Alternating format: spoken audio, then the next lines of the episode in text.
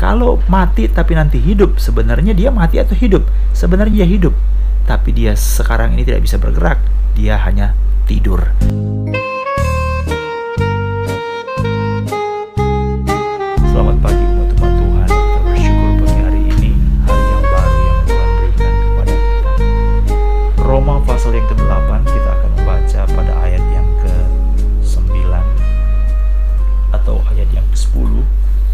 Roma pasal yang ke-8 ayat yang ke-10 dan kita akan baca sampai ayat yang ke-16. Roma pasal yang ke-10 ayat yang Roma pasal yang ke-8 ayat yang ke-10 maksud saya sampai ayat yang ke-16. Kalau sudah ketemu, mari kita akan baca ayat firman Tuhan ini. Tetapi jika Kristus ada dalam kamu, maka tubuh memang mati karena dosa, tetapi roh adalah kehidupan oleh karena kebenaran.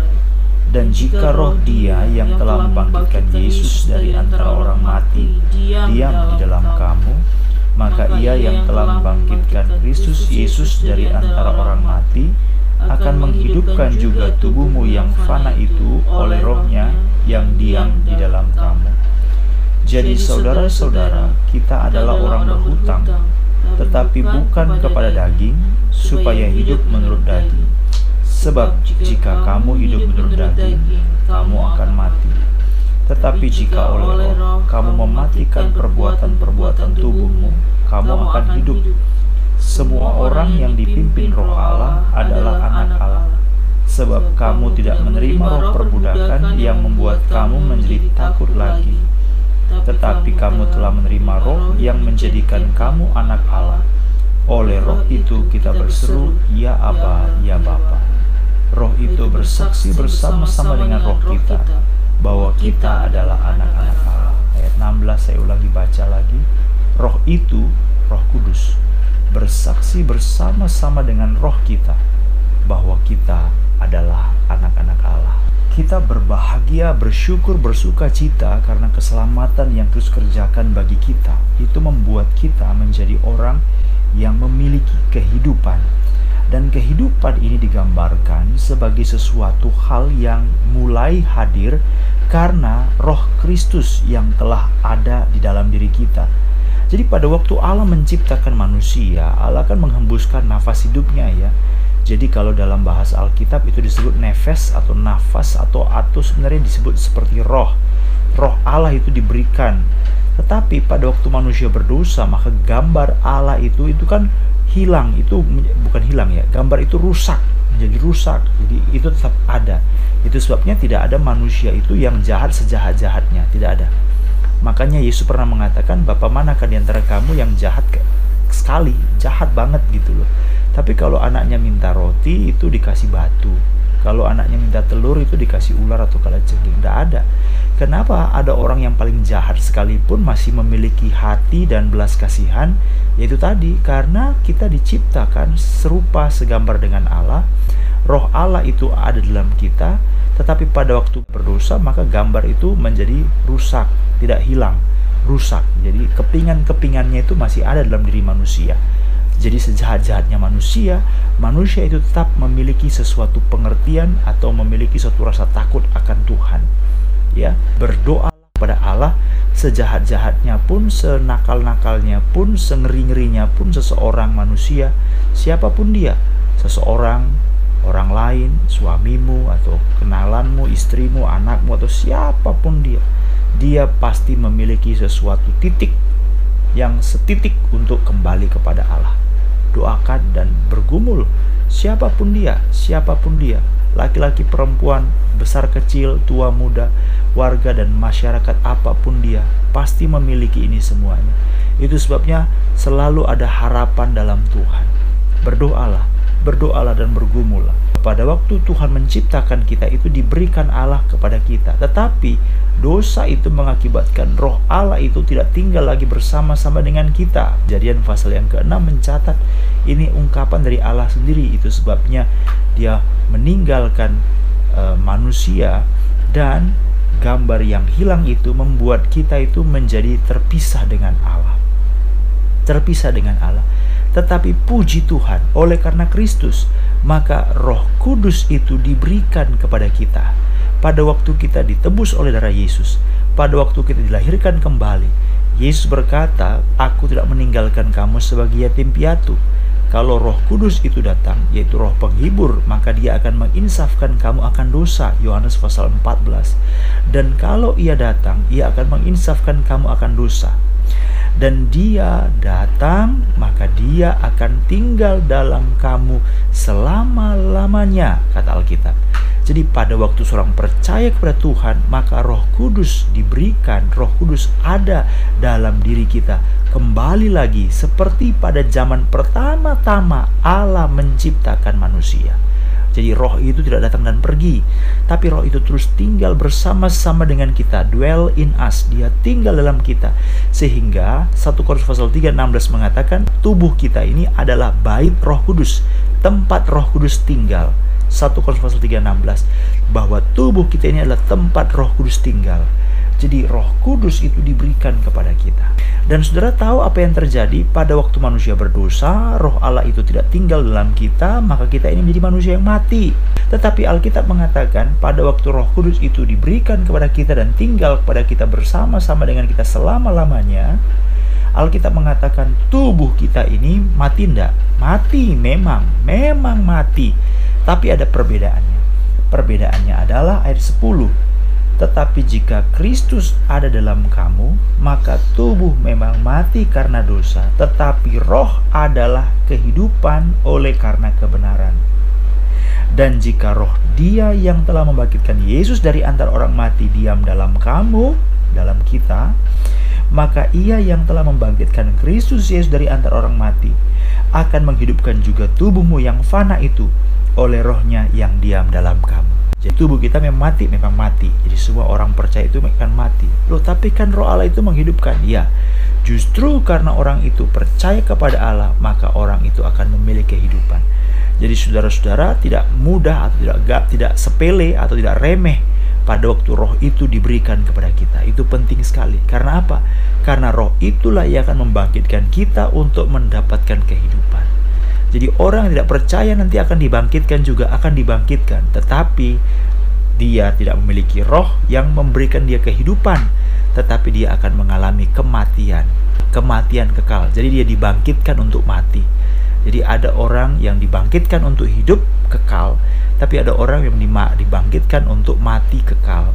Karena semua kita ini akan menghadap pengadilan dan akan menghadap Tuhan pada akhirnya untuk menentukan upah kita di mana kehidupan atau kematian, surga atau neraka. Jadi pada waktu kita percaya kepada Kristus, kita memang mati. Tetapi nanti sama seperti Kristus dibangkitkan, maka kita juga akan mengalami kebangkitan.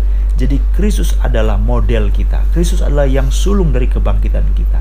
Haleluya, puji Tuhan umat-umat ini dikasih Allah. Kita bersyukur karena pada waktu kita percaya kepada Kristus Yesus, maka roh Kristus itu ada dalam kita. Rohnya untuk apa? Untuk menghidupkan kita. Rohnya untuk apa? Untuk memberikan jaminan bahwa kita adalah orang yang mewarisi kehidupan. Jadi walaupun tubuh kita ini mati, tetapi kita akan dibangkitkan kematian tidak lagi berkuasa atas diri kita. Kita itu hanya seperti tidur, kata Tuhan Yesus. Yohanes pasal 11 dikasih tahu, Lazarus itu sudah mati. Tapi dia berkata, ya memang dia tidur. Kepada anak Yairus, Yesus berkata, Eh, anak ini tidur, jangan menangis. Orang menertawakan, apa-apaan dia tidur. Jadi di mata Allah, orang-orang yang mati itu adalah orang yang tidur. Orang percaya itu adalah orang yang tidur. Kenapa? Karena mereka itu mati, tetapi nanti mereka hidup. Jadi kalau mati tapi nanti hidup, sebenarnya dia mati atau hidup? Sebenarnya dia hidup. Tapi dia sekarang ini tidak bisa bergerak. Dia hanya tidur. Jadi kita bersyukur kepada Tuhan, jangan pernah sedih, jangan pernah berputus asa apa yang kita kerjakan hari ini Tuhan tidak pernah lupa dan pasti dia perhitungkan. Iman kita hari ini perjuangan kita hari ini supaya kita mengenal Tuhan dengan sungguh-sungguh. Perjuangan kita hari ini supaya keluarga anak-anak kita mengenal Tuhan dengan sungguh-sungguh. Perjuangan kita hari ini supaya suami atau istri kita mengenal Tuhan dengan sungguh-sungguh. Itu diperhitungkan oleh Tuhan sehingga nanti saudara-saudara nanti kita juga akan dibangkitkan. Haleluya puji Tuhan Hidup kita berapa lama? Selama-lamanya. hidup 80 tahun tidak, hidup kita selama-lamanya. Jadi jangan korbankan yang 80 tahun hanya untuk selama-lamanya. Kenapa saya bilang 80 tahun? Mungkin ada orang yang hidup di dunia ini 80 tahun. Mungkin ada orang yang hidup di dunia ini 60 tahun. Tapi jangan korbankan yang 60 tahun demi yang selama-lamanya. Nah, jadi Roh Kudus itu diberikan kepada kita karena itu memberikan jaminan akan kehidupan kita. Tetapi ada sesuatu yang lebih pendek lagi. Kalau nanti kehidupan kematian itu kan nanti mungkin ya, sesuatu yang panjang ya. Tapi ada satu yang lebih pendek lagi yang diberikan oleh Roh Kudus kepada kita atau yang dikerjakan Roh Kudus kepada kita yaitu apa? Dia bersaksi bahwa kita adalah anak-anak Allah. Mari kita baca dalam ayat yang ke-12. Jadi saudara-saudara, kita adalah orang yang berhutang, tetapi bukan pada daging supaya hidup menurut daging, sebab jika kamu hidup menurut daging, kamu akan mati. Tetapi jika oleh roh kamu mematikan perbuatan-perbuatan tubuhmu, kamu akan hidup. Semua orang yang dipimpin roh Allah adalah anak Allah. Ayat 15.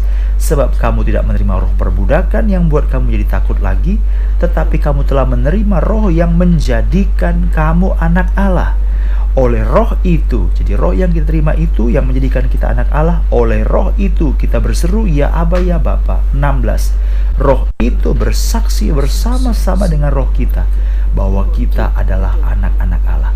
Jadi orang mengaku sebagai anak Allah itu bukan karena pikirannya. Orang mengaku sebagai anak Allah bukan karena dia yakin. Aku yakin, aku yakin, aku anak Allah. Tidak. Orang itu mengaku sebagai anak Allah bukan karena sugesti. Dia berkata kepada dirinya sendiri, ayo bilang, ayo bilang, kau anak Allah, kau anak Allah, kau anak Allah. Orang disebut sebagai anak Allah bukan karena positive thinking, karena berpikir positif. Orang disebut sebagai anak Allah bukan karena orang lain yang ngomong sama dia. Tapi Alkitab berkata orang disebut anak Allah karena ada roh Allah dalam dirinya dan roh Allah itu bersaksi bersama-sama dengan dia bahwa engkau adalah anak Allah. Jadi saudara-saudara inilah suatu hal yang berbeda tetapi bersuka cita. Kenapa berbeda dan bersuka cita? Saya sudah katakan tadi, kita disebut anak Allah bukan karena faktor PD, bukan karena percaya diri, bukan karena faktor sugesti, bukan karena orang ngomong sama kita, bukan karena saya pintar-pintar atau pandai-pandai atau keyakinan pikiran saya saya mengatakan saya anak Allah, tetapi tidak. Tetapi Roh Kudus itulah yang bersaksi bersama-sama dengan roh saya bahwa saya adalah anak Allah. Jadi saudara-saudara ini adalah sesuatu yang dikerjakan oleh Roh Kudus. Yang pertama, Roh Kudus itu memberikan saya kehidupan. Tubuh saya memang mati, tetapi sejak saya percaya Yesus, saya sebenarnya hi hidup. Kalaupun saya mati itu hanya tidur, tetapi nanti saya akan dibangkitkan. Yang kedua, dari mana saya mengerti ini semuanya? Karena roh itu bersaksi bersama-sama dengan roh saya bahwa saya adalah anak Allah. Orang mungkin boleh mengatakan saya orang jahat. Orang boleh mengatakan saya orang tidak bertobat. Orang boleh mengatakan saya belum mengenal Tuhan.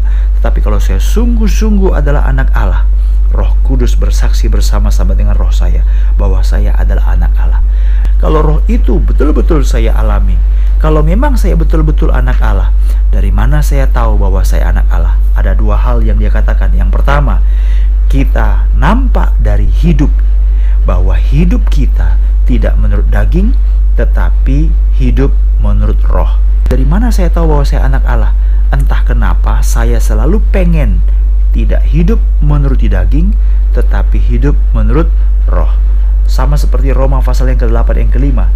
Roh orang yang hidup menurut daging memikirkan hidup dari daging. Tetapi orang yang hidup menurut roh memikirkan hal-hal yang dari roh. Orang yang hidup menurut daging memikirkan hal yang dari daging. Orang yang hidup menurut roh memikirkan hal-hal yang dari roh. Roma 8 ayat 12 mengatakan, kita berhutang bukan kepada daging, tetapi kita berhutang kepada Roh Kudus supaya kita hidup oleh Roh Kudus, supaya kita hidup dalam Roh. Orang yang hidup dalam Roh mematikan perbuatan-perbuatan daging. Kalau kamu bohong, langsung cepat-cepat kamu itu merasa berdosa. Kalau kamu misalnya sebelum kamu berdosa, selalu kita dicegah untuk berdosa. Kalau kita sudah berdosa, maka kita selalu merasa bersalah dan kita tahu bahwa kita sudah harus minta ampun sama Tuhan. Allah mencegah kita supaya kita yang berdosa. Itulah bukti bahwa saya adalah anak Allah. Supaya saya hidup oleh roh, saya mematikan perbuatan-perbuatan daging. Yang kedua, supaya saya berseru kepada Tuhan ayat 14. Semua orang yang dipimpin roh Allah adalah anak Allah. Sebab kamu tidak menerima roh perbudakan yang membuat kamu jadi takut, tetapi kamu menerima roh yang menjadikan kamu anak. Oleh roh itu kita berseru, kita berseru, ya Abah, ya Bapa. Dia selalu didorong, dia selalu di, digerakkan untuk berseru, berdoa, meminta kepada Allah. Tuhan kuatkan saya. Engkau lihat sesuatu, Tuhan engkau lihat, engkau tolong ini. Engkau lihat apa pun yang terjadi, engkau berserah kepada Tuhan. Karena kita tidak bisa dengan kekuatan kita sendiri, tapi berseru kepada Tuhan. Kalaupun engkau melihat dirimu tidak ada harapan, engkau berseru kepada Tuhan. Engkau selalu melihat Tuhan adalah jawaban satu-satunya. Engkau hanya menyerahkan seluruh hidupmu dalam tangan Tuhan, bukan mengandalkan kekuatanmu. Engkau lihat orang tidak mampu, engkau ingin menolong dia, tapi juga engkau nggak mampu. Engkau berdoa kepada Tuhan, dan engkau menyerahkan orang itu ke dalam tangan Tuhan. Ingat saudara-saudara, inilah anak Allah. Anak Allah tidak pernah menyelesaikan persoalannya dengan kekuatannya sendiri, tapi dia menyerahkan semuanya kepada Allahnya. Karena apa? Karena hidupnya bukan tentang dirinya, tapi hidupnya adalah tentang Roh Kudus. Kita bersyukur kepada Tuhan yang menjadi sukacita, tetapi juga perbedaan kita dibandingkan orang lain. Karena apa? Karena kita memiliki Roh Allah dalam diri kita. Tuhan berikanlah kami kekuatan, berikanlah kami iman, berikanlah kami pengertian bahwa apa yang Allah berikan kepada kami tidak main-main, pikiran kami yang terlalu dangkal atau kami yang terlalu sulit untuk memahami atau hambamu yang terlalu tidak mampu untuk menjelaskannya. Kekurangan kata-kata dan bijaksana. Tetapi biarlah Tuhan ke segala kelemahan-kelemahan kami tidak menjadi halangan untuk melemahkan pekerjaan Roh Kudus, untuk melemahkan pekerjaan Allah, tetapi justru pekerjaan Allah yang dahsyat itu yang kami percaya Siapakah yang dapat meyakinkan bahwa kami adalah anak Allah, bukan pengetahuan kami, bukan analisa kami, bukan logika kami, bukan sugesti kami, bukan kepercayaan kami, bukan fasilitas kami, tapi Roh Kudus yang bersaksi dengan roh kami bahwa kami anak Allah. Kami tahu bahwa kami anak Allah karena kami selalu terdorong untuk mematikan perbuatan daging tetapi hidup oleh Roh Kudus, hidup dalam roh, hidup dalam pikiran-pikiran iman, hidup dalam pekerjaan-pekerjaan surga. Kami selalu terdorong untuk melakukan firman Allah.